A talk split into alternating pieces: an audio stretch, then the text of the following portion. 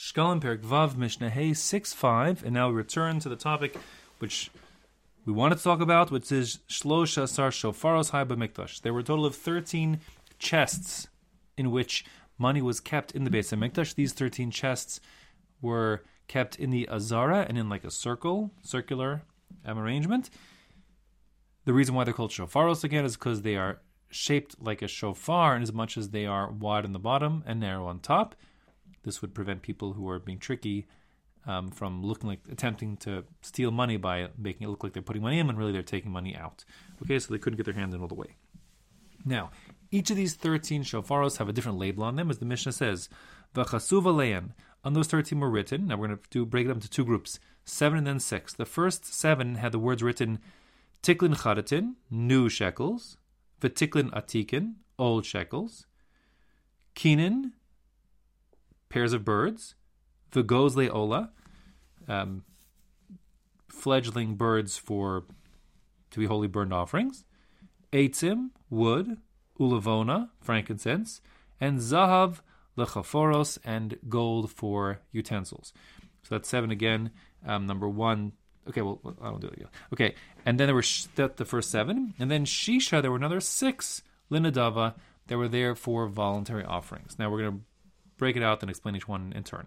So before I do, those six linadava actually had something specific written on each of the six, and that was Mosar Chatas was one of them, Mosar Asham was another, Mosar Kine Zav and Zavos Viodos was a third, Mosar Karbonos Nazir a fourth, Mosar Asham Matsora the fifth, and generic Nadava the sixth. So what's going on? Let me speak out these second ones first.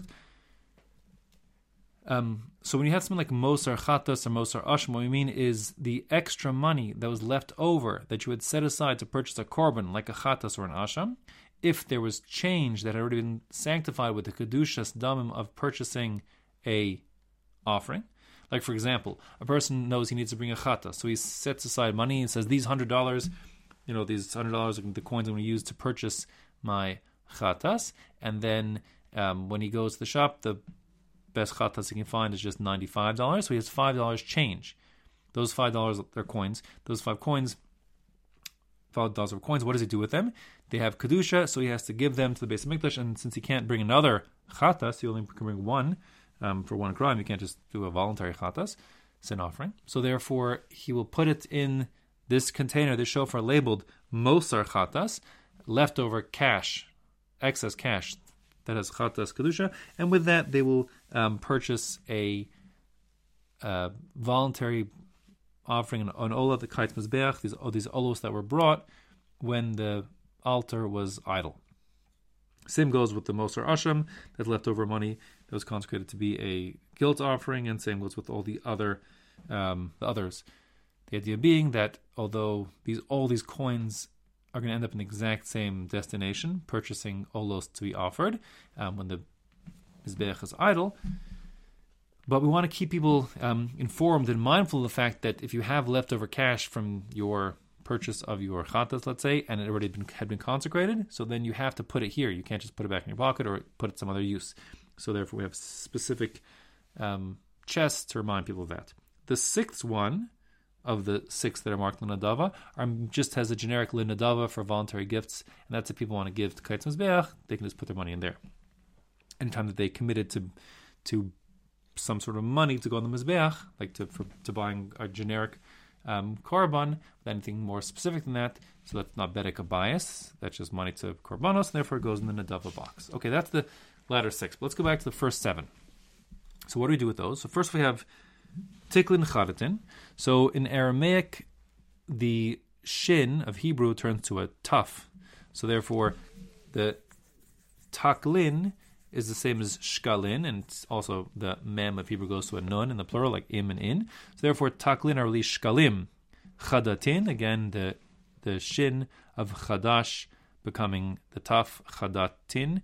So you have these are these are the new shekels, meaning shekels that belong to this year that people fail to bring on time. What you're supposed to do is give your shkalim in in Adar, and they find their way into that chamber, the Lishka. But if people didn't do that for whatever reason, when they come to Beis Hamikdash and they owe uh, Machzah shekel for this year, they'll put their shekel into this container taklin chadatin, the new shekels, which then will be emptied out on a regular basis, perhaps every night, um, into the chamber from which the three samples will be taken over the course of the year, as we explained before. So that's the taklin chadatin are shebechol shana v'shana. They're for this current year's contribution.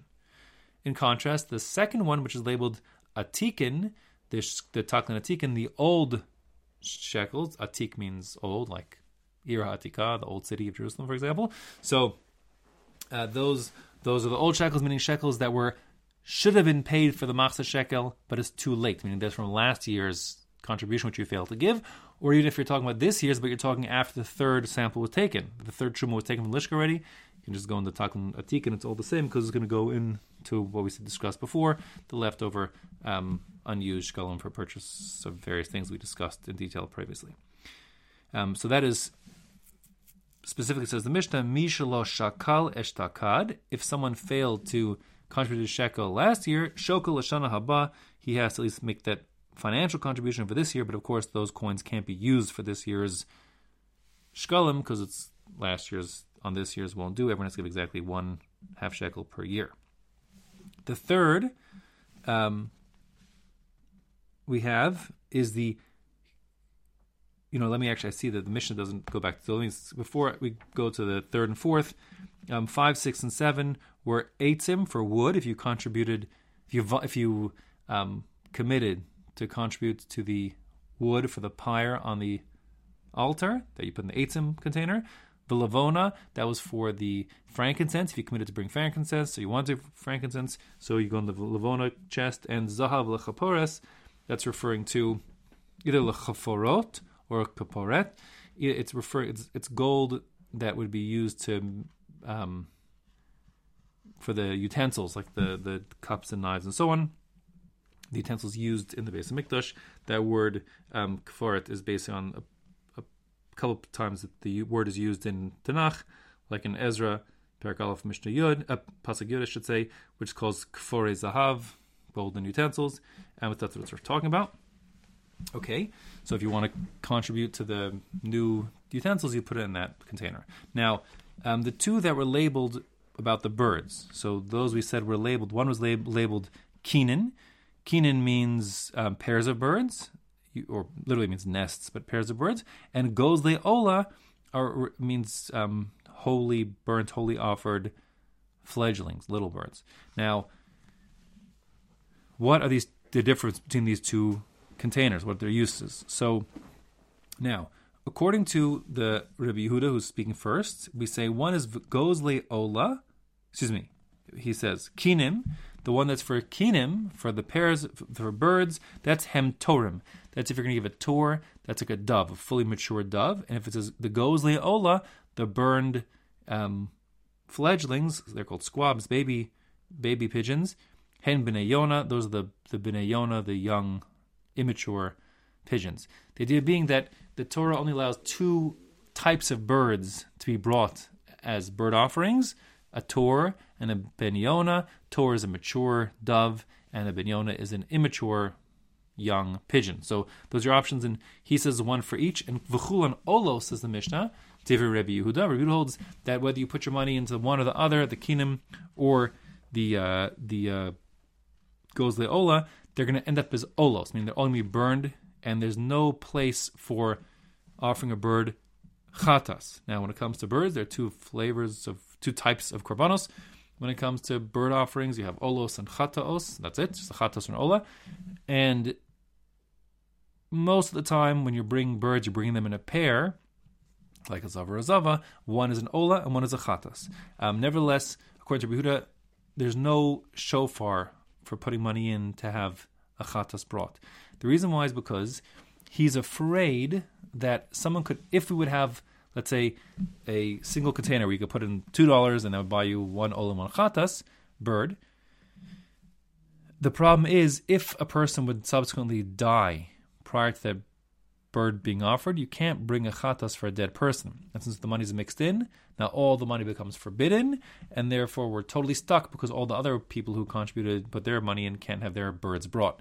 So Rabbi Yehuda says nothing doing. We're using only voluntary burnt bird offerings and just have two kinds of birds, so two kinds of containers. But if you want to actually bring a pair of birds, we do facilitate that. You don't have to bring your own birds from home, which is a challenging thing to do. But you have to either either bring the birds and give the birds the kohanim, or you can give them cash in hand, and someone over there will take care of it. You give money, and they'll give you the bird. They'll take care of the birds for you. We're not just putting money for a pair of uh, Olan Chatas together, a pair of birds, a cane, um, inside a, inside a container because we're afraid that someone could die and then mess everything up. But the Chacham say, no, that's exactly what it is. Chacham omrim, kinin. If you put your money in the kinim, that means a pair of birds. That's echad chatas v'echad ola. Exactly that. You, it's like a old school vending machine of the first century. You put your money in the shofar, and then they take they, they take responsibility that that day they'll bring a pair of birds and ola chatas on your behalf, and that way, if you are needing to bring a pair of birds, it can be done for you. That you have to deal with the tricky business of birds which fly about and cause all sorts of mischief, as we learn in Maseches Kinim.